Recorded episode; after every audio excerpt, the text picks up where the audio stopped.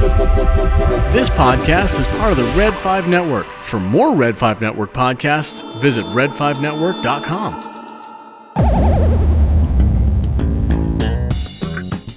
Do you like sci fi, fantasy, action, adventure, and comic books? Then you've come to the right place for your weekly dose of anything and everything geek. So strap in and let's get this show on the road. Welcome to the Science Fictionary Podcast.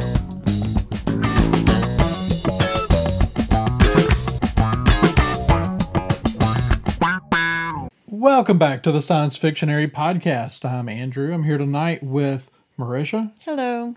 and David.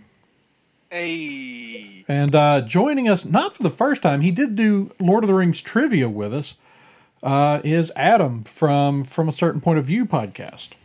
Hey, thanks for having me on. Yeah, man, glad you were able to, to join. And, uh, you know, I, we wanted to talk a little bit about Lord of the Rings, and you were the first name I thought of when I got ready to, to talk about it. And uh, some- Awesome. sometimes David doesn't want to say too much when we talk deep lore, especially. Yeah, I can understand that. Uh, Josh, my co-host, kind of the same way. You know, he was.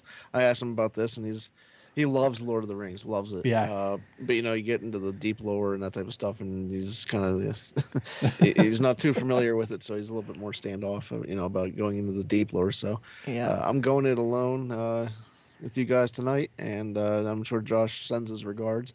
Uh, but you know, he, he just he's not he's not too far. I'm sure once this series comes out, once we start talking about this more, he he'll get into it. Yeah. know? Mhm. Uh, but you know, as it stands right now, he's not quite into it, so he wasn't ready for this one. Yeah. Right. Although you did start the Silmarillion, right, David? Yeah, I got a um I was about to say I got I got past the first little bit and I took a break. Yeah. Well, you're doing you're doing Dune, right? I I just finished Dune the other day. Nice. Not lighter, really. no, not No. really. No, both uh, remind me a lot of the Bible. Yes. Very Old Testament like. I've seen I've seen That's Dune, yeah. Dune Yeah. described as the sci-fi Bible. So Yeah. but yeah, so I did Dune and I was like, okay. No, I can't do the Silmarillion right now. I just have too many- I'm still processing all the Dune. Yeah. names. Merisha's doing Foundation right now on audiobook, Yeah. and it's kind of the same way. Oh yeah, a um, little bit It's like real deep thinking sci-fi, and so, it, some of the stories are a little bit more engaging and some of them are just like very political. yeah, You know, it's like it's all like politicals and kind of just machination. It's just like, wow, that is just a lot of people sitting around having conversations about, you know, commerce. um, but I'm I'm halfway through the third book. trade so- agreements and whatnot. Trade agreements, yes, yes. We we now all know where George Lucas got his love of. Uh, trade federations and and banking clans. And, it, and it, I mean, and you're not lying. I mean, that kind of stuff that goes on in Dune and in Foundation. I mean, that's you know some of the roots of George Lucas's love of of science fiction, and Mm-hmm. Yeah, I'm noticing. I, I won't go on too long, but I now that I've read Dune or I listened to it on audiobook, uh, I now every single thing that I see, I'm like, that was inspired by Dune. Yeah. that Yeah. was inspired by Dune. That Well, was there's- inspired by Dune. well, there there's one major lift directly from Foundation. uh, is parsec is uh, Asimov constantly used parsec as a a, a unit of, of distance. and also blasters, talking about blasters. yeah, Like occasionally he'll use guns, but he uses guns and blasters interchangeably. In fact, there's also, we have come across a character named Captain Han Pritcher and also uh, Bail something or other. I was like, haha. yeah. I mean, that's the thing, and, and that's that's why Star Wars. I mean, you know, it's like I heard somebody once that described Star Wars as you know that George Lucas built it with you know sort of all of these attachments already built into it, like. People loved it because of the familiarity, even if they didn't know where it was coming from. Yep. Yeah. Uh, but anyway, let's. Uh, we wanted to talk a little bit about. I mean, we're still a ways out. I think they finally announced we're not getting the show uh, until sometime next year. Boo. Uh, which I Uh, think we all kind of like September, right? yeah, like late next year, Yeah, yeah. uh, like third quarter. So right. Uh, we still got a good third wait. age for a second. Do what? I thought you were. I thought you were going to say third age for a second. Third age. Yeah. No, age second age. Second age. uh, second age, but that's really what I want to talk about tonight because uh, we got this, and, and, you know, it's one of those things. Like I'm, I'm excited for it. I'm nervous about it. It could be a total travesty and and just throw everything that Tolkien stood for out the window. It could be. I mean, the thing is, is um, oh, what's his name? Uh, Bezos from Amazon is a huge Lord of the Rings fan. Um, so I do hope that he's the one going, nope, you got to rein that back. Um, him or somebody else. Because somebody's got to, because if not, they're just going to go wild with it. Um, but we got this first image, and it is, I mean, I've just kind of been kind of down about the whole thing with a lot of the stuff that was said by like the One Ring uh, .net a little while back and some of that. And I've just been like, man, I don't even know if I'm excited about it anymore. And uh, man, that first image came out, and it is gorgeous. yeah. Um, I mean, what did y'all think about the image in general? I mean, I, I think the thing that stands out the most is that it's a pre first age, it's an age of the trees Yeah, image. yeah. Those trees kind of stick out Yeah. Yeah, I know because pretty hard for me too. Um, it, it, my first thought was actually it wasn't the trees. I didn't see that until someone because I was you know looking at it on my phone real quick and I didn't see the trees right away because Right. you know they're, they're kind of in the back. Well, you it know, looks like a sunrise. Fade in the light. Yeah, which is intentional Right. probably. And um, I think my first thought was how Peter Jackson it looked. You know. Yeah. and that gave me some confidence you know that it was it, it still feels grounded in that universe you know i i kind of hoping that it is that continuation of how Mhm. peter jackson interprets these stories because i think that he did have that reverence that you were talking about you know that we're hoping doesn't go away here Right. so i'm hoping that you know that carries through as well you know just based on this image but that's kind of the first thing i thought was you know it this looks very peter jackson yeah. Uh, what did you think about it, David? Because I actually haven't talked to you about it at all. Um, I, I, of course, my initial thoughts are wow, high quality, and we knew that it was going to be uh, an extremely. I mean, it's the most expensive show ever, so we knew it was going to be well produced, at least visually. We could kind of speculate on that, but this is a nice confirmation on that. Um, that they're definitely putting that money to use. It looks like just that those that beautiful imagery. Um, it gets me excited. It gets me in that feeling of fantasy again. That sort of mood to watch some Lord of the Rings to get into that kind of thing because I kind of swing around. Sometimes I'm in a sci-fi mood, sometimes fantasy, sometimes post-apocalyptic, sometimes western. Like it's all, and, and then I'll I'll get in that mood and then base my entire life around it for a week because I'll play western video games and I'll re- read western books and I'll watch western TV shows and same thing with like sci-fi or fantasy. And so this image did a really good job of getting me sort of like, oh man, I should go play Witcher. You know, like just getting me Yeah. excited for for fantasy Right. and experiencing that world again and, and that sort of tone. Everything about it was just it was it's perfect. Yeah, it is beautiful. Um, I think the first thing that I said when I looked at it was I don't remember if I said it looks like Gondor or it looks like Rivendell because it kind of has a little bit of both of those mm-hmm. influences, which I think is is great because of course both of those cultures are directly influenced by Valinor, which is clearly where this is. Um, mm-hmm. which brings us to why are there trees in a TV show about the second hmm. age? right. You know, and I, so I mean, and that's the thing. Like, you know, we were told we, we know this is a second age story, and I mean, I, I think I've, I think I know. I think we probably all are going to be on the same page as far as what that means for this show. Uh, but it was shocking. I mean, you know, once I realized that was the trees, I was like, I didn't expect to see anything, you know, pre first age. I didn't expect to see anything first age, let alone something from, you know, the age of the trees. So, I mean, I assumed it was a Numenor when I first saw the image before I, Yeah. I realized there were trees there. I was like, oh, Numenor. Okay, that makes sense. right. And then it was like, wait a second. Nope. um, I mean, what do y'all think they're going for there, Adam?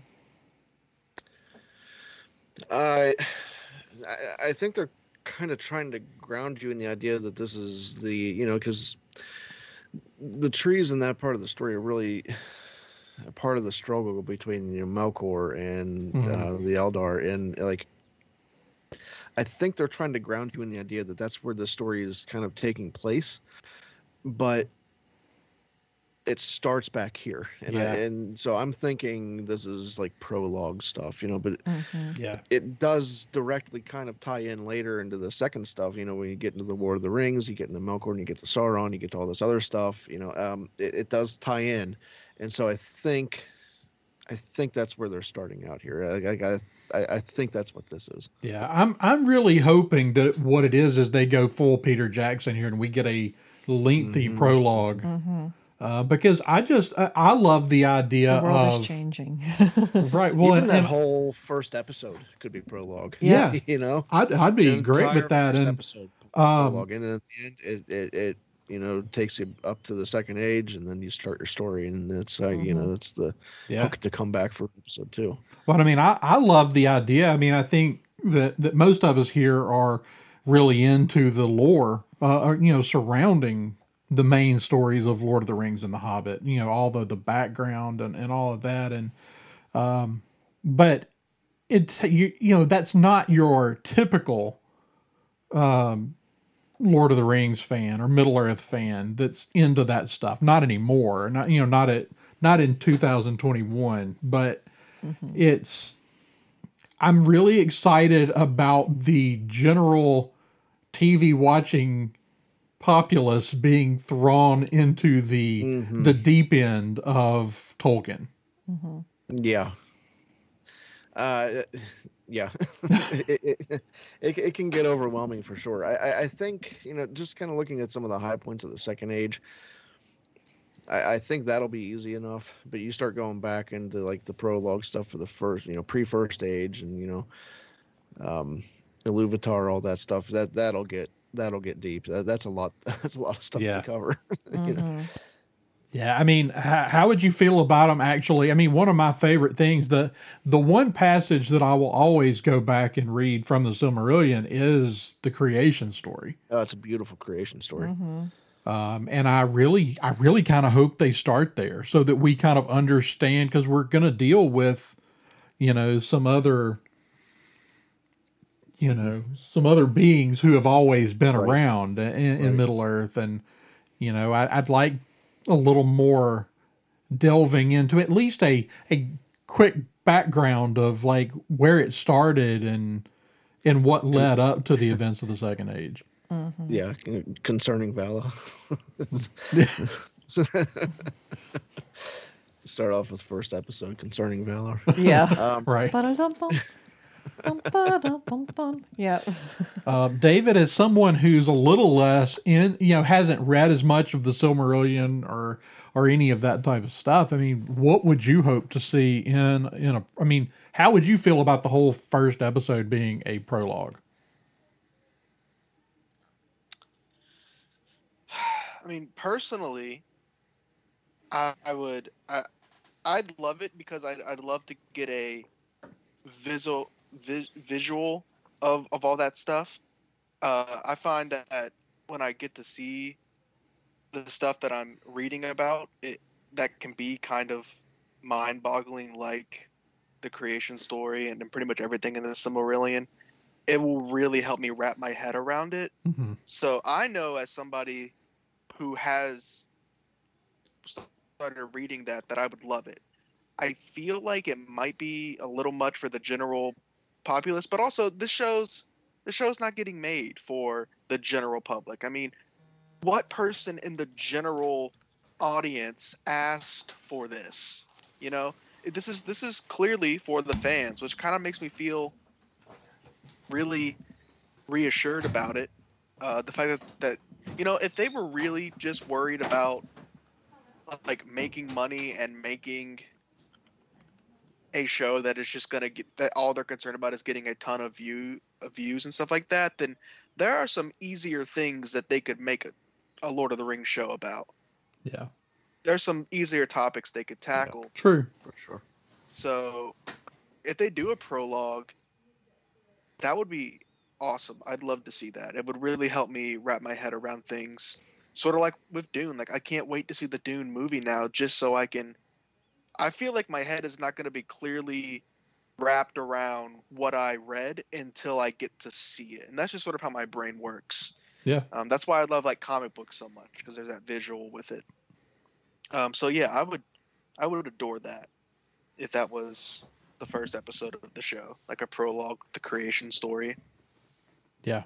No, I mean I I'm all for it, and it, you know when you look back at the Lord of the Rings, that prologue that they opened up with, it's it's kind of this remarkable thing. Like if you before that movie, if you said, "Well, we're going to open up with this really long prologue to give all the background of what's going on," I said that's not going to work. Like, Yeah. um, it, it's it's one of those things. It's like it, it, it on, at face value, it doesn't make sense why that works, but it's it's done so well, and the the voice the voiceover is sort of mesmerizing, and it it's um, they just did a really good job, and I really am hoping that um. We're fixing to introduce a, a lot of a lot of people are fixing to be joining the ranks of people interested in the histories of Middle Earth. Um, I, I foresee an increase of sales in the Silmarillion if if they Yeah. if they do that right. Yeah, I could see that for sure. Um, Um, I just want to say real quick, you know, going back to you know, kind of being nervous about this. Like, if we could go back in time and like the One Ring exists before the Fellowship comes out, you know, in, in theaters, um, there would be stuff back then that we could be worried about too. You know, very true. I mean, it, it's Uh, some they could, you know, if if we had found out way back then that this was going to be one movie or you know two movies or whatever it started Yeah. out as, or uh, you know, Arwen was going to be this warrior elf or whatever, you know, that type of stuff.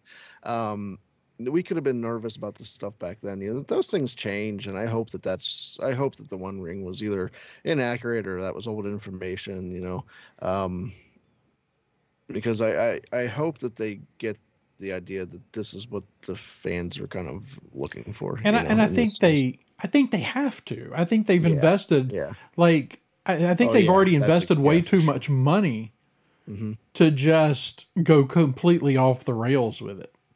over a billion dollars, right? Oh yeah. I mean that's my Yeah. big hope, and I mean they. I don't remember what the exact budget was. It's astronomical, um, far and away the most expensive show ever made. It's not even close. Um, now they did. There was a talk. Uh, one of the producers was talking about that number a little while back, and basically said, you know, it's like people hear that and people like to report on it and write articles about it because the big number is sort of sexy, but you know the truth is is that season one we had to build the sets because they're going back they're doing a lot of practical stuff which is great Yep. um, because that's i mean that's really why lord of the rings holds up visually is, is all the Yeah. practical stuff and they're so they're doing that. And so she was like you know the other seasons will over time absorb the cost of that first season because we have to build everything. And we're building it all now. So uh, but yeah it's still a, it's still an enormous budget. It's they can't just they have to make something that Tolkien fans want to see. Yeah. Um, so about the image, I, I mean, there's not a lot. I mean, we've got a city. I, you know, there's a couple of cities that it could potentially be, depending on how they want to do that. Um, the character standing in the foreground, though, any thoughts? I mean, it's all speculation at this point, and it doesn't even really matter. But um, I'm, I mean, I am. There is part of me that's curious. Like, this is the first character we've seen in this new thing. Um, and I don't think they. Some people are like, oh, it's probably not even anybody important. I'm like, I don't think they gave us that first image without showing us somebody of importance standing there. Any thoughts be, from yeah. anybody on who that is? I mean, I've seen a couple different ideas. I, I, I, I, mean, I tend to think it's a, it's an elf. It's a, a short-haired elf, you know, because that's one of the other things that uh, One Ring reported on. I tend to think that maybe that is what that is. Uh, it looks, uh, it, it sh- looks female to me. Um, I, I have seen some speculation that uh, it's that it's a male character, but I, to me, I, I see female when, when I look at that. But I don't know. I'm assuming gender at this point. So. Any, any thoughts or? Um, I mean, like I, I guess. I mean, this this is the season where Sauron is appearing as a, a benevolent light creature, right? So that was kind of my thought that, that it might be a a Maia or a, a that could be Maiar, right, or or a Valar. Maybe it's uh maybe it's Mephisto. I bet that's it. Mm. That's the most reasonable conclusion. All right. Um. So I mean, like I said, there's not a lot to talk about. It's it's one thing, and we can kind of speculate, but there's Yeah. nothing to really speculate about. But uh, kind of the other little question that's kind of floating around because currently it's all Lord of the Rings on Prime. That's just like what they're calling it currently. Any thoughts on? Are they gonna just call it Lord of the Rings, or do you think they'll give this a different name? it, I mean, it, I, I I think it could be Lord of the Rings: The Second Age. I mean, Yeah. Mm-hmm. the Second Age is a lot of the stuff dealing with the rings, the Right. creation of the rings, Yep. and that type of stuff. So I can, I, so I mean, I mean, you have Sauron. You know, still could be, you know, there's, Right. Well, and I'll, punch my mic there. um, it would be still the Lord of the Rings. So I mean, that title can still fit. yeah. You know. Um, especially in the second age, and I, I- I think the Lord of the Rings with the with another um, uh, subtitle of the second age, I think would be, I think would be would fit. Yeah. I tend to think you're right. I think they'll go with something like that. I, I kind of I'm back and forth on that because I'm like, you know, the Lord of the Rings in, in the mythology is a very specific story, Right. Right. but it, like you said, it, it does work. It's we're still talking about. I mean, that's the the most central elements of, or the kind of the culmination of the Second Age. All centers around the rings. Yeah. Right. Right.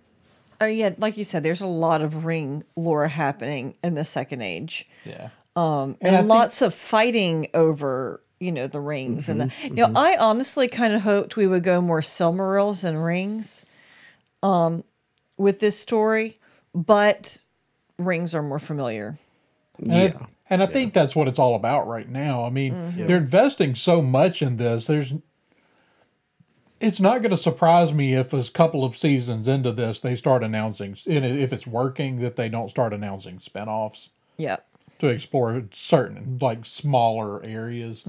But um, I think that Lord of the Rings, it's familiar. yep Yeah. Yeah. and if they Yeah, title I- it middle earth the sorry. second age you know not nearly the same for the casual fan again you know David, any thoughts? Um, I gotta be honest. No.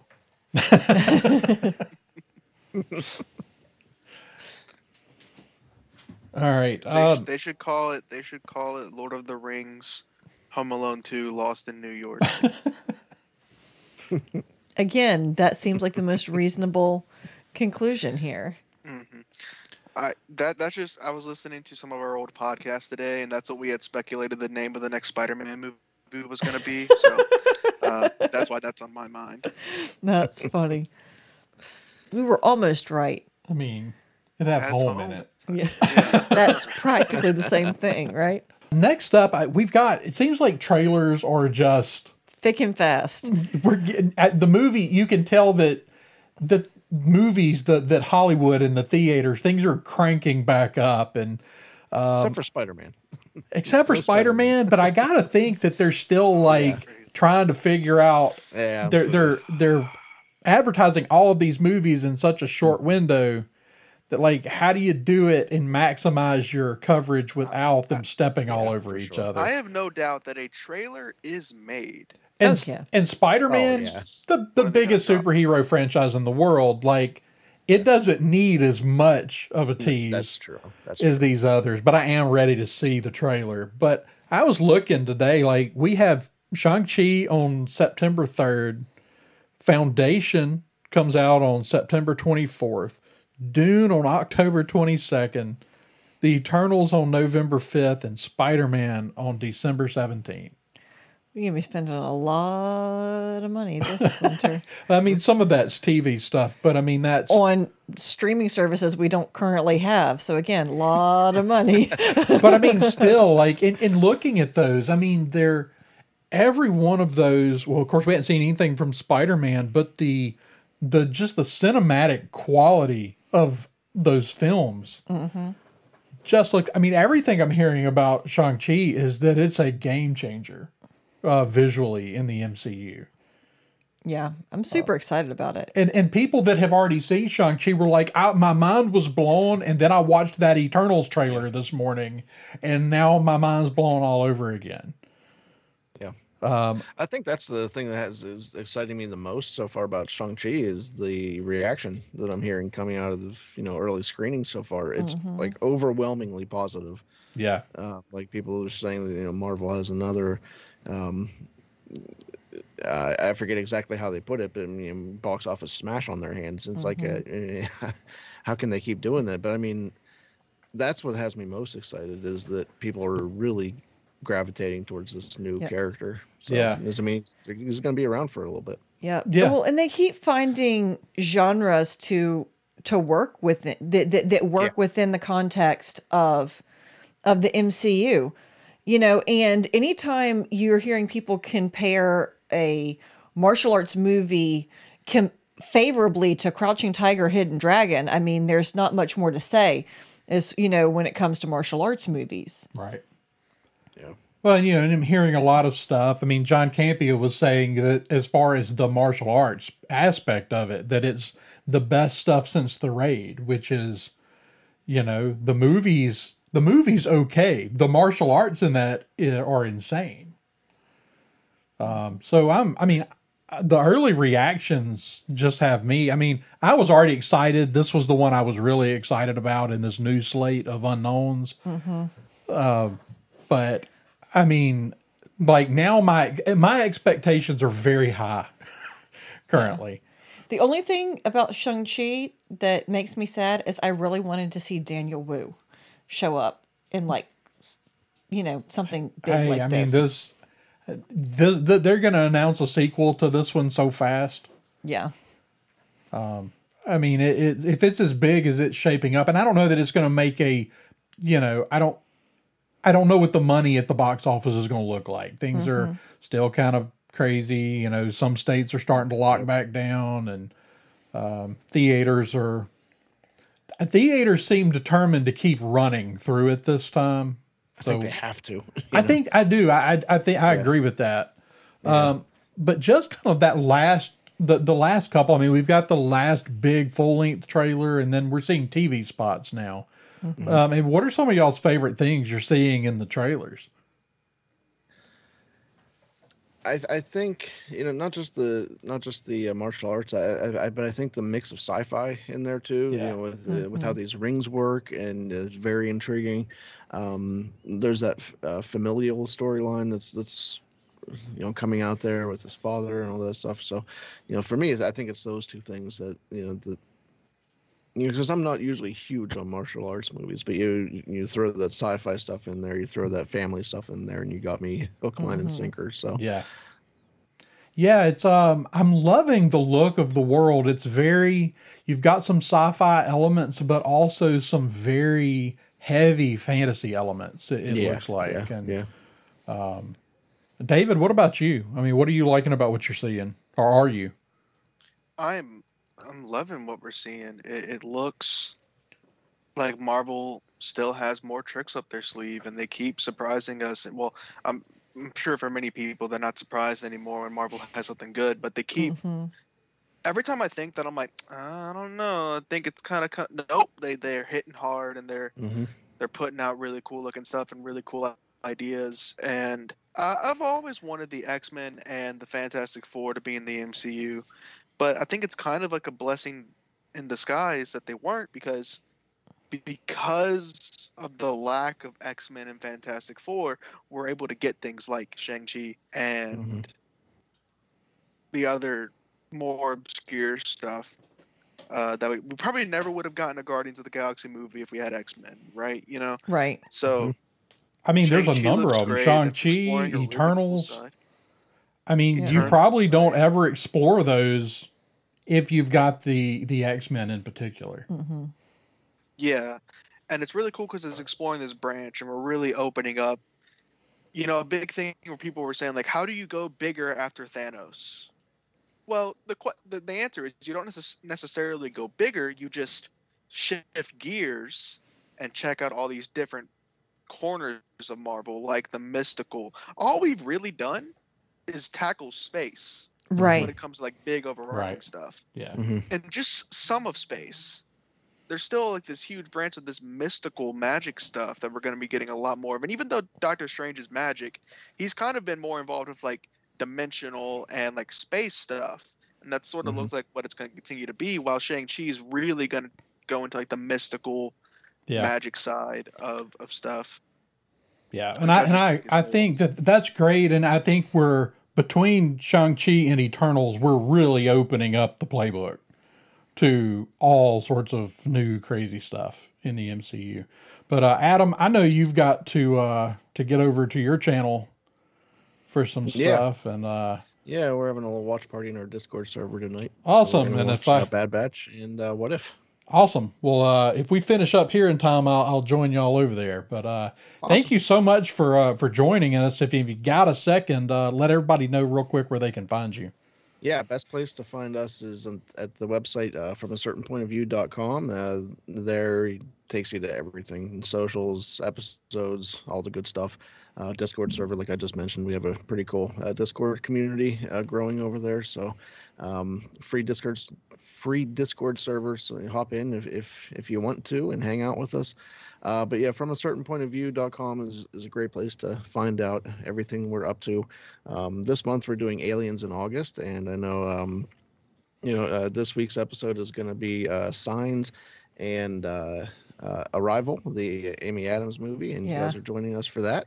Uh, so can't wait to record with you on you know for this week's show. Uh, but we're having a blast with Aliens in August and just you know, kind of checking out our favorite alien movies. So awesome. Excellent. Well, thanks again for joining us, man. Uh, it was great, and uh, I'm looking forward to recording with y'all later this week. sounds good. Bye. All right, uh, talk to you guys later. All right, man. Have a good night. Just kind of picking up where we were. I mean, Merisha. I mean, what are you thinking about Shang Chi? I mean, you know, other than the fact that uh, Daniel Wu's not in it. Alas, makes me sad. No, I, I actually. So when they first, and, and I hate to always bring it back to this, but when they first announced Mulan, they were like, and it's gonna be, you know, a martial arts movie, and it's gonna be this, and I was like, ooh, that's so exciting, something kind of unique, and. I, I enjoy martial arts movies if they're really well done. I, I don't just sit around and watch kung fu movies just for the fun of it. But, you know, an occasional martial arts movie, especially if it's really well done, is just super engaging. And so um, it looks like this is going to kind of be that thing. It's a martial arts movie, but it's sort of a genre, Yeah. uh, m- you know, film at at the same time, right? Well, and the well, genre being Marvel. Right. And Campea kind of described it as a martial arts movie with a Shakespearean tragedy family story. Yeah. And I mean, what's not to love about family drama and, you know, pretty pretty fights Yeah. and you know, bonus points for a good story. Yeah, I mean, it, it looks like it's going to be a ton of fun, and uh, I'm I'm anxious to see where they go as far as opening up um, the the mystical side of Yeah. of of Marvel. Um I did notice that Ben Kingsley was at the premiere. He's not just at the premiere; he's in all he's in the cast photos on the carpet. So Ben Kingsley's in this movie. I don't know Oh. in what capacity, but he's in it. That's awesome. Yeah, I that's so cool that they're finally calling back to that uh Hail the King or what was it what was it? The name of that one shot? You know, I, I think- know I don't remember what they called that. It was something it was something along the lines of like Hail the King or All Hail the King or something like that. But Mhm. um yeah, that's good that's really cool that they're really they're circling around on that, which I, I guarantee you they had no intention of doing whenever they made that one shot. Like they had no idea that they were making a Shang Chi movie, but right. here we are. Right. and It's really cool. All right, so let's switch gears a little bit and talk about that Eternals trailer that dropped at two o'clock this morning. Wowee. That was completely unexpected for me. It dropped at two o'clock while I was still wrapping up working for the night. And so I'm on Twitter going, is you know, in all my chat rooms going, is anybody still awake? like I want to talk about this trailer, but everybody's asleep. Even Roe was sleeping? Even Roe was sleeping. It must have been late. Yeah, it was like two thirty by the time I posted in the chat. So Roe was asleep. Uh, you know, Nick was asleep. Nick was asleep. Hmm. Alas. uh, so, what did you think, David? I mean, this I've I've been dogging on Eternals this whole time since it's been announced, but I this movie looks freaking awesome. Yeah. This looks epic to me. Yeah, There's a lot that I like about it. You know what it's kind of giving me the vibes of? So you know what I thought the best part of um the Snyder cut was for me? That huge Amazon battle. Like everything that was Yeah. happening yeah, uh, on Themyscira. This is Mhm. giving me those vibes, Yep. which I really like. I think all the actors look incredible. Richard Madden is is, is going to be a star after this. Yeah. I'm, I'm really that's his name, right? Richard yes. Madden. Mhm. Yes. Yeah, yeah. He's going to be a star, and I'm really excited for that. You know, I've loved him ever since Game of Thrones. Um, uh, you know, when reading or listening to Dune, I actually was like, even though I've seen, I know that Timothy, T- Timothy shout shout whatever his last name is, is um, playing Paul, but for some reason I had it in my head that it was Richard Madden. Like, just something about the character wa- made me think of him. Yeah. I just really like Richard Madden a lot. I've wanted to see him in the MCU for a long time, ever since he was on Game of Thrones. I've been like thinking like, oh, he could play this character, this character, this character. So it is so awesome to get to see the star in this, and I hope he gets to do more after this. He looks incredible. Everybody does. mm-hmm. It just looks so cool. It it looks like they're, they're actually going to like. A big joke has been that the Eternals like didn't care when Thanos attacked Mhm. stuff Right. like that. And it looks like it actually they're gonna make it make sense Yep. as to why they are now coming out of of hiding. mhm. right. There's just a lot that I'm liking about this. Yeah. And I mean, I really like the whole thing they're doing because, you know, the question, you know, they, you know, they, they answer the question in the trailer. It's like, why, you know, why have you done nothing Mhm. uh, through all these events? And it's like, you know, because we were told not to. Yeah. yeah And it's like, you know, and it, it's like by who? And it immediately cuts to that shot of a celestial. Mhm. Yeah. Like- Which looks so cool. Yeah. Yeah, we actually see, I don't know if we see, I don't know, there's two celestials or at least two shots of a celestial, but it looks to me like two different celestials that we're going to see Yeah. that we saw in that trailer. I think it's gonna be two different celestials, and I love that they're doing that. Celestials give me this sort of like Lovecraftian horror type vibe of just these gods that their motives are beyond our understanding and we Mhm. just can't even comprehend them and they're just these huge things like these celestials are super cool to me in the same way that galactus is like just this larger than life huge humanoid thing that our puny human minds cannot even comprehend Mhm. um so that's going to be awesome to see they are really putting their all into this uh they, they are banking on eternals and they are. I mean, and I, I think that that's really interesting that they have that much faith in a franchise like this well, and that was the thing, you know, they went out and they got like this big up and coming director Yep. and who was won awards last year.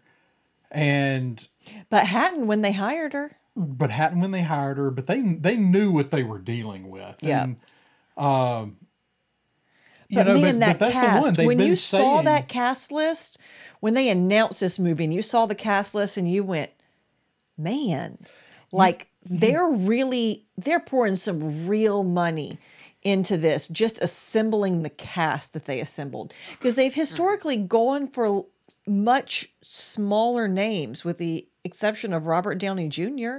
Yeah. you know, or Samuel L. Jackson, but not a cast where every single you know every single name is a household name i mean angelina jolie richard madden um Well, I mean, you know, just to got- have Angelina Jolie and Salma Hayek It's in the same movie. five percent of their budget. yeah um and and not to mention um oh Jon Snow whose name is Kit I've- Harington. Kit Harington yeah Kit Harington. and I'm really excited to see um Gemma Chan that's her name right I'm not sure. I think so let me check but it, it's they went all out, and, and then I appreciate you know the the actors themselves have kind of gone all out. Um, I mean, there was like you know talk of I mean Angelina Jolie was out there taking ballet courses to look more graceful as this character. yeah I mean, you know they're they're doing things that they didn't have to do. Well, and the and she the, she's at the point in her career where she doesn't really do anything these days unless she wants to. Yeah. You know, I mean, it's the last thing she did Maleficent. Possibly, she she might have been in some stuff since, but not not in much. Um so you know the fact that and and it's just it's it's an exciting cast and you know you know that they're going to bring ex- an excellent performance and that's just Yeah. That's going to be interesting because they've still, I mean, they're again, they're introducing us to a whole bunch of brand new characters and uh, characters with some skill sets that we haven't seen really in the MCU so yet. is Icarus basically just Superman? David? Um, pretty much from my understanding, you know. Well, I mean, strong. including the glowing eyes and the, the laser eye thing. Well, right. And so I I think that there's a um the real catch there is and I think where this stems and David probably knows more about this than I do, but Jack Kirby was writing he created the New Gods. He he, he Yeah. started writing the New Gods comic over at DC. He'd been at Marvel, went to DC, was doing the New Gods, and they canceled the book before it was finished, uh, or the series. And he ended up going back to Marvel and kind of wanted to keep doing his New God story. So he created the Eternals. That was great. So Yeah. I think you kind Um, of see some much. of those characters from some of the power sets from some of those DC characters mirrored Right. over here. Um, I think the stories are yes. relatively familiar, uh, similar.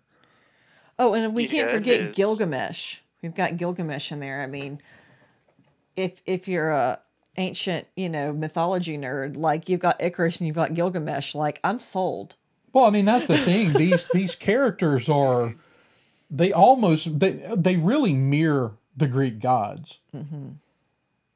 Um, some of the Greek gods. I mean, you've got Athena. Right. I mean, she's and it's and I know there's a lot of history in the comics between the Eternals and the Olympians. Yeah, the Eternals are practically on par with them. Um, they're basically just straight up gods. Because yeah, you're right. They were the new gods. Uh, that is 100% what happened. Jack Kirby invented the new gods, then went over to Marvel and pretty much did the same thing again. Um, that's just that's with a lot of characters in Marvel. Actually, was Right. uh, Jack Kirby doing stuff like that.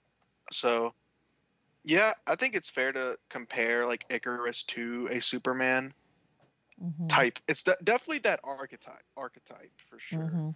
Um,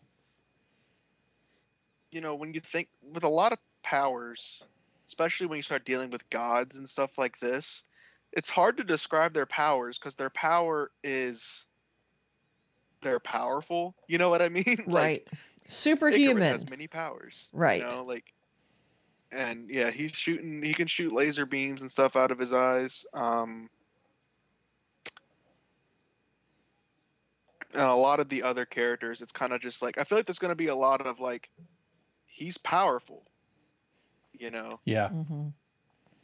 It may not be the same as like the Avengers or the X Men, where it's like, and he flies and she controls things with Yeah. her No, mind. these, these and- people are going to all be super powerful. yeah, right? Um, and the, the interesting thing is going to be to see how they handle these characters going forward in the Mm-hmm. MCU. How do they interact with with our other characters? Honestly, though, I think for characters like that, especially if you have several of them, like them having some sort of prohibition on interacting with humans is the only way to continue to tell good stories consistently. Yeah. Otherwise, like the only person who can hang with them at all, or what Thor and Captain Marvel.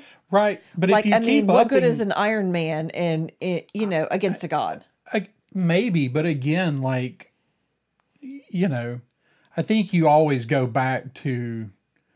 I I always come back to what Stan Lee said. Like you know, if these two fight, who wins? And he's like, whichever one you need to win. Yeah, You know, it's and and Iron Man is one of those that at times in the comics has been one of the most immensely powerful characters.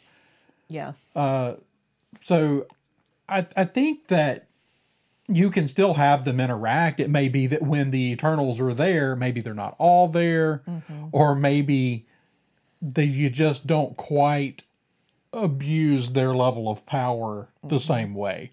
yeah, Uh, but I do think that if we're really opening up the the the you know the toy box here and and bringing in a lot more cosmic threats, then then maybe you do use them more. yeah. So I don't know. I'm, I'm interested to see where they're going with that. But this mu- this movie is the the shots they've shown us are stunning. Mm-hmm. It is a beautiful, beautiful film.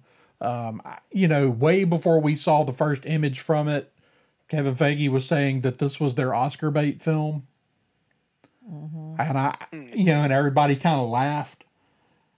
And I, I, I, you know, I think he was serious. I uh, think so. It just it has that feel um it's got you know the music they've given us is, is beautiful the the scenes are beautiful the it's i'm intrigued like i i, I was ex- i was always okay with the idea of this movie but i've i'm so much more intrigued now than than i have been at any other point. point And that's what trailers are for. Yeah. And i, have think to it was it, you know, and like yeah. I'm gonna be joking about it forever, but Yeah. Well, it's one of those. It's just admit. like, you know, like you said earlier, if we had the X Men already, this movie would have never happened. Yeah. Um, so I'm I'm actually and I and I hope that the six if these movies are successful and and reach that critical acclaim, then maybe maybe even with the X-Men in their back pocket, maybe they still continue to go to the to the well for some of these lesser known Yeah. characters. I mean, I'm still wanting to see the Olympians, and we do know that um, or at least we have speculation that Zeus is showing up in I don't even in remember Thor. what. Thor, yeah, it's uh, Okay. Russell Crowe. Yeah. So I mean, I'm I'm really really excited. Uh, way more excited than I was previously. I mean, the first trailer you watched it and you went, "It's pretty," but I've been I've been fooled by pretty movies before. hmm I just something about this idea of the Eternals that it just really, really intrigues me, and that I'm gravitating towards this. I love the visual of these godlike people wearing like regular civilian clothes and living on Earth. Yeah, I There's mean, something really cool about that to me Yeah. that I really enjoy in stories, and it's something that I find relatable. Like you know, fish out of water, and now they're living on Earth, and it's and I enjoy seeing these godlike beings living sort of like normal people, because it, it, it sort of also fulfills that power fantasy of like maybe I'm secretly a god, you know, like Right. Yeah. that. There's something really relatable and interesting about that, and really fun to see Yeah. that I that I that that's probably what has me most excited to see this movie, and I hope we get to see a lot of that And Yeah. from the trailers, it looks like it is going to be a lot of them like sitting around and like hanging out hmm and like talking like Around their talk IKEA table.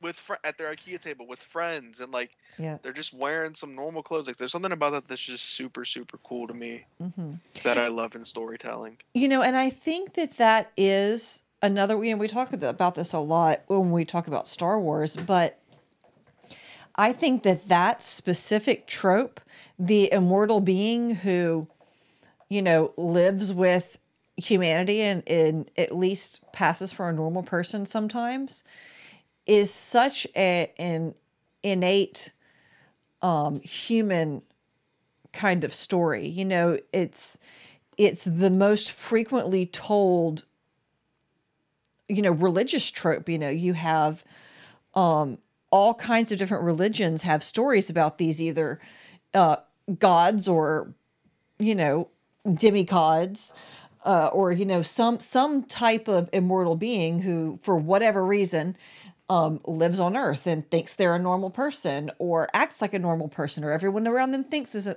thinks that they're a normal person. You know and i think that that's a very appealing a very, a very appealing story. Uh, and i think that that's one that we haven't really touched on um, yet in in marvel. And i think that it's i think it's high time. And i think i think that that is one of the most basic the most universally attractive stories that people tell so i'm excited to see uh, marvel put their spin on it Yeah. Um, no, that one that one's very very exciting. Um, so things still to touch on. Uh, real quick, we had a couple of little light things. Um, I did want to mention the Orville season three finally wrapped shooting after two years. about darn time Well, you know they kept getting hit with COVID stoppages. Uh, The studio changed hands from Fox to Disney. They found out they were moving to Hulu. Uh, it's it's been this whole big thing, but I know that the guys. I know they had a good, bu- you know, better budget again to to keep improving things on the visual side and. So I'm, really excited excited about about, that one. There's really not much to say about it, but it's pretty big that they did push through. It would have been real easy for them to have uh, just walked away from that one altogether. Yeah. It could have happened. I mean, but so I'm glad they went ahead and, and pushed through and did season three. yeah Uh, the other little piece of news, uh, we got an announcement. I think this actually dropped this afternoon while I was writing my notes. Riri Williams, Ironheart, is going to make her first appearance in Wakanda Forever Oh. before she has Oh. her TV show. Inter- I wonder if she's gonna be Wakandan. I that's possible. I think that it's something else. And what I think they're doing, you remember they were building they were building stuff in Oakland, California. Oh, you're right. You know, That's true. learning centers They, and they stuff. opened up. Yeah, and that makes perfect sense actually. Now that I think about it, now that you point that out, that makes perfect sense. You know, Wakanda's been opening up to the world. I could see them doing a thing where like they have like young like like college students come there and like study science and stuff there. You know, um, so that probably is how she's connected, which I think is a good idea. Yeah, I mean, it, they had to have some way, you know. I, I think that one of the problems people had with the comics, I haven't read them, uh, just kind of looking at people's opinions of the comics, it seemed to me that a lot of people didn't love how she came by the technology. she was pretty she was pretty forced into it was it was pretty shoehorned Yeah. So I I think if she's been studying Wakandan tech, mm-hmm. you know, I, I think, you know, some of these things help this make more sense. So um, yeah I am excited about that. I am a little surprised. I kind of thought, knowing that they're kind of angling towards some Young Avengers type stuff, uh, at least giving the appearance that that's what they're doing. I'm a little surprised that they went with didn't go with someone younger. yeah Um, that's what i thought they were gonna be because That's what I had expected. well, I think in the comic she's like 15, correct? Yeah, she's she's real young. And I and I could still play her younger than she is, but I, you know, the actress is in her early 20s. Yeah, but they have 20 somethings play 15 year olds all the time. That's fairly normal. They do, but a lot of times when you do that, it's you, you need someone that at least looks that way. yeah. You know, it's like, you know, you can do it at like uh, the first Spider-Man movie. Yeah. You know, and you look at uh, oh, what's his name? Tom Holland. No, the bully. The the first like Oh. uh, the very first Spider-Man. Uh, Oh. with Joe something with an M. um, Joe Manganiello is playing the villain. It's Yeah. like he looks. He's supposed to be a high school student. It's like, yeah, that dude's like thirty.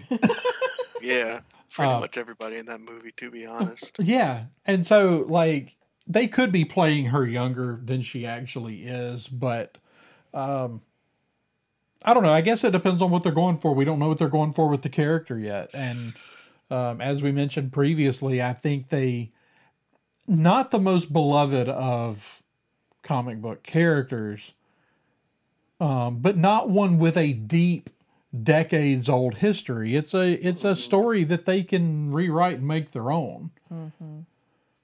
Um, so they know what people didn't like, so they do have the opportunity here to recreate this character into something that might be more appealing to a larger group of people. hmm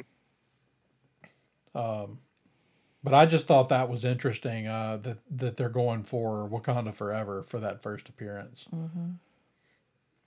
Um, kind of the last thing that really kind of does it for my notes. But I know Merisha's been listening to Foundation. It's been Yes. a very long time. I, I have read Foundation a long time ago, and I need to read it again before I get too deep into this show. But um, the new trailer dropped Yep. today, and like all this is pretty fresh on your mind, Yes. and so I wanted to see how you reacted to this trailer. So the thing that threw me a little bit with Foundation, because I actually saw the trailer before I started the first trailer before I started reading the books. And I've read Asimov before, so I should have been prepared for the series of seemingly unrelated vignettes, groups of people, and then, you know, kind of they have their little drama, and then like the next section is like a completely different group of people. And they reference back to the previous drama, but you like have to like learn a whole new group of, you know, people and events with every every story. Um, of which there there are pretty much two stories in each book. So the first one deals deals with Hari Seldon, who is going to be kind of the linchpin for the entire series. Basically, Foundation, all the, the whole series hark, harkens back to what they're talking about in this trailer, which is his predictions of impending doom. Uh, what he claims to be his scientifically, numerically provable visions of the future. Um, not visions, but predictions about the future. And I'm not going to lie, the first story, which is the one that deals with Hari Seldon, in itself is a little underwhelming. Um, Asimov isn't always the best about like well-rounded characters. His characters are basically there to serve a function.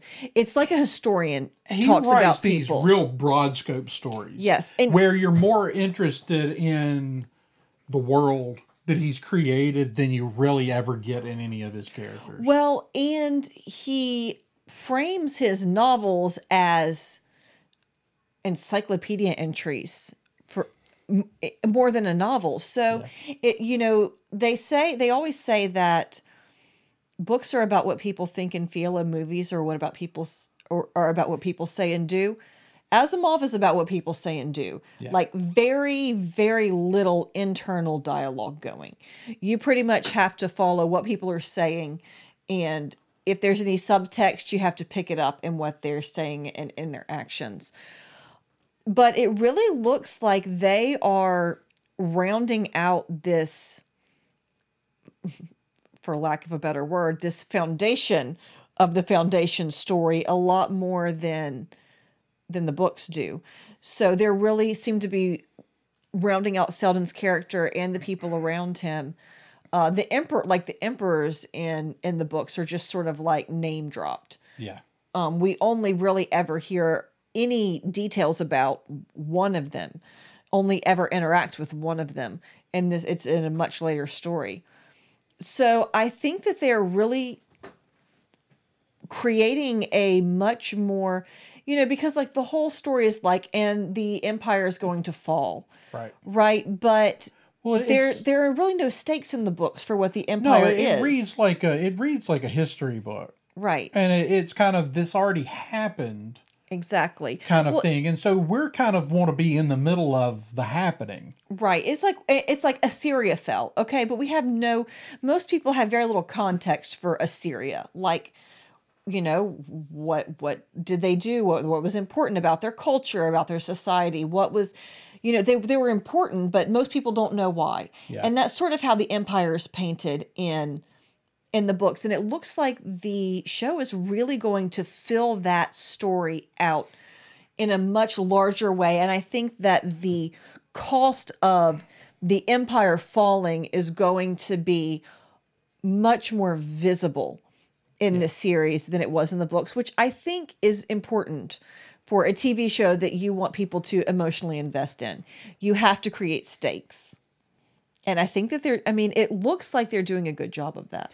No, it does, and and I was going to say, and I think I said this to you before we recorded, like, you know, because of how dense Asimov reading Asimov is. Like I said, it's like reading a history book a lot of times, um, or maybe even more boring, like you said, an encyclopedia, and it, it's. Um, it, it was at real danger of and, and it still is but i think they're filling it out with the drama and the and it looks like they're throwing in a lot of action to fill some gaps of kind of like and some personal stories. and some personal stories and because this was always going to be a fantastic story to be told Right. but it was all and, and it was going to be beautiful because they're investing the money Yeah. to make it the beautiful movie that or the beautiful show that it needed to be but it was always a risk that it could just be boring Right. You saw the first Foundation trailer, didn't you, David? Uh, I don't. If I did, I don't remember it. Okay. Well, I was going to throw out there, what do you think of somebody who has completely unfamiliar, but yeah watch that trailer when you get a chance i am curious what you have what you think about it um it's going to be i mean you know you're talking you know when you talk asimov you're talking one of the most important Mm-hmm. figureheads of science fiction writing absolutely. Um, and it's really cool that like all of a sudden, like all at once, we're getting all of these shows and movies that come from those people, the people who created the foundations of what sci-fi is. I mean, did, was there anything in particular you liked about the trailer? I love some of the visuals. Uh, there's a couple of shots that look to be totally unrelated to Foundation. There's a shot of the the character with the gun across her back and kind of the half cape. It looks like a shot out of Destiny, the, Yeah. the video game Destiny. Yeah. I mean, it, like if you took that shot, you could go and like make a live action Destiny poster and Yeah. trick people. People Yep. would believe it. Absolutely. It, I mean, it's clearly going to be beautiful. And now, something else they're doing that's completely new is the whole clone emperor thing they've got going on. Uh, this genetic dynasty that stretches back, what, a thousand years uh, that they referenced in the first trailer. Yeah. That's completely new. And it's interesting. And honestly, I'm not going to lie. Lee Pace I think they're always brings it. they're kind of borrowing some stuff from some of Asimov's other writings, I think. Okay. Um, when Asimov wrote, like he wrote all these different books, but there's some overlap in some of the stuff he wrote. Mm-hmm. Um, so I, I think some of what they're doing may be borrowing from other stuff of the time. I have returned. You have returned. What'd you think? It looks pretty dope. Uh, it looks like I'm getting Dune vibes. Yeah. Yeah. Well, that's what I was saying. It's kind of wild that we're getting. I hope all of these movies are amazing as far because visually they're all amazing with Shang-Chi, um, Dune. Foundation, Dune, Eternals. Eternal. It's like, oh my gosh. Like, It's going to be the year for pretty, pretty entertainment. I mean, the award season when it comes around to these should be interesting. Mm-hmm. Yeah. Uh, because I think these are some movies that don't necessarily normally from genres that don't necessarily normally compete for awards mm-hmm. that are gonna you're not gonna be able to ignore. Yeah, I think so. So, as somebody who's coming to Foundation completely unspoiled in the spoiler sense, what what are your initial thoughts, David? I really like the tone of it. Um, it just looks like a really good, cool sci-fi story. It makes me want to go play Mass Effect, which I always think is a good thing. Um, like I was saying earlier, when I saw that Lord of the Rings picture, I wanted to go play Witcher. So it's, um, and I think those are good things when it kind of gets me Yeah. in that mood. Yeah. Um, it's on Apple TV. I don't know if I'll watch it. Um, to be, I, I'm just gonna be honest. I don't know if I'll watch it unless, if I do, it'll be like many months from now when I finally get around to it, and I'll be Yeah. obsessed with it. You know what I mean? Yeah. Um, it looks really good. It, it looks like a really dense story, my kind of story. Hmm you know you, you know i love stuff that's like very heavily um dealing with all these different different players of this of this story and a lot of intricate um relationships and uh storylines kind of interweaving and stuff like that. Hmm that's the kind of stuff that i like in storytelling and it looks like that kind of tone so there's a lot that i liked about that trailer and a lot that I think I'd like about the show. Yeah. Lee Pace is like the quintessential megalomaniac at this point. so, Ronan the Accuser and Uh, yeah, uh, uh, uh, Thranduil Yeah. in uh, Lord of the Rings, Right. man. Yeah, he he he owned uh, King of the Greenwood there. So we're working on uh, this first inaugural uh, edition of the Parsec Fan Awards. Nominations are in, and anytime in the next day or two, you should see a, a way for you to go vote on those nominees um, as we prepare for a final show where we will tell you the winners. So uh, we definitely want you to get involved, participate, and we're really hoping that this will be something that we can jump right into and start planning for next year. All right, well, that's going to do it for this episode of the Science Fictionary podcast. Um, Merisha, until next time, where can people find you? You can find me on my Instagram. I am princesses underscore and underscore Padawans. Um, my website is princessesandpadawans.com, which I really am going to have to update because I just put it on my like about me information when I filled out a whole bunch of uh, paperwork for the Mississippi Film Crew. So I should put something up there so there'll be something if, you know, potential people want to go hire me to please hire me to work on your movie. If you're making a movie in Mississippi, I can sew. Um, I'm also P Padawans on Twitter, and that's me. All right, David, where can people find you?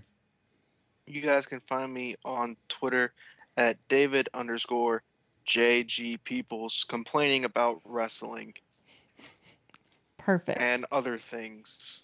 And I was mad things. at Hulu last week. Who knows what I'll be mad at this week? Tune in Tune in to find out. for more indignation. Yeah. All right. Well, you can find me running the Twitter account for this show at sci underscore fictionary. You can find our other show, Coruscant Radio Underground, anywhere you listen to podcasts. And you can always drop us a line at the science fictionary at gmail.com. And until next time, may the force be with you.